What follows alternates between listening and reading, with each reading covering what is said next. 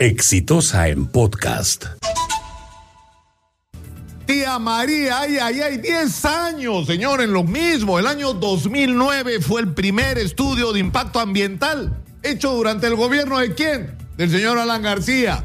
Dicho sea paso, ¿quién fue el primer ministro? El señor Jorge del Castillo, que después terminó trabajando para el Grupo México. ¿Y qué es el Grupo México? El dueño de la Sauder, ¿no es cierto? Pero eso es un punto aparte. Lo cierto es que ese estudio de impacto ambiental, que decía que todo estaba muy bien, que no iba a haber problema con el desarrollo de ese enorme proyecto minero que puede producir millones de millones de dólares para el país, estaba todo conforme.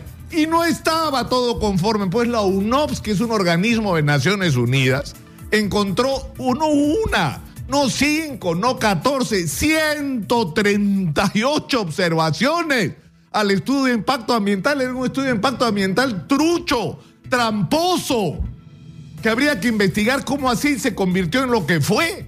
¿Y qué generó eso? Una enorme desconfianza de los agricultores del Valle del Río Tambo, que lo que temen es que el desarrollo de ese proyecto termine destruyendo la agricultura en la región, que es de lo que han vivido sus ancestros y de lo que han, viven ellos y pretenden que vivan sus hijos y sus nietos.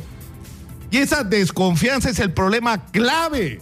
Y lamentablemente lo único que se ha hecho para enfrentar esta situación es meterle bala a la gente cuando protesta. Y cuando protesta porque, porque está sintiendo que su vida puede ser afectada seriamente.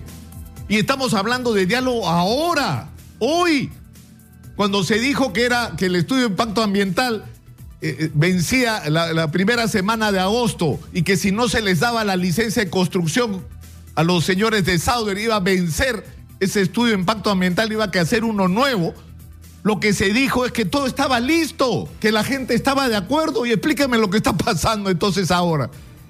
En una provincia que está parada. Se han hecho las cosas muy mal en relación a Tía María y por eso hay que comenzar por algo muy simple.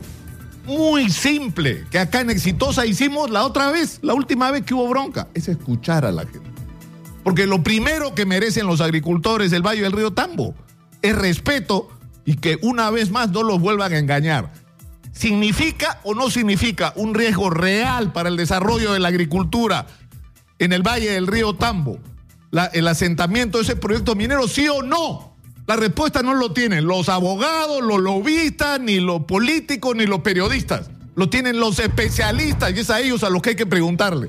¿Sí o no? Como ocurrió con UNOPS. ¿Por qué tanto miedo a la gente de la UNOPS? Cuando se dijo el 2015 que viniera UNOPS otra vez, señor y nos dijera si esas observaciones ya habían sido absueltas. ¿Por qué no?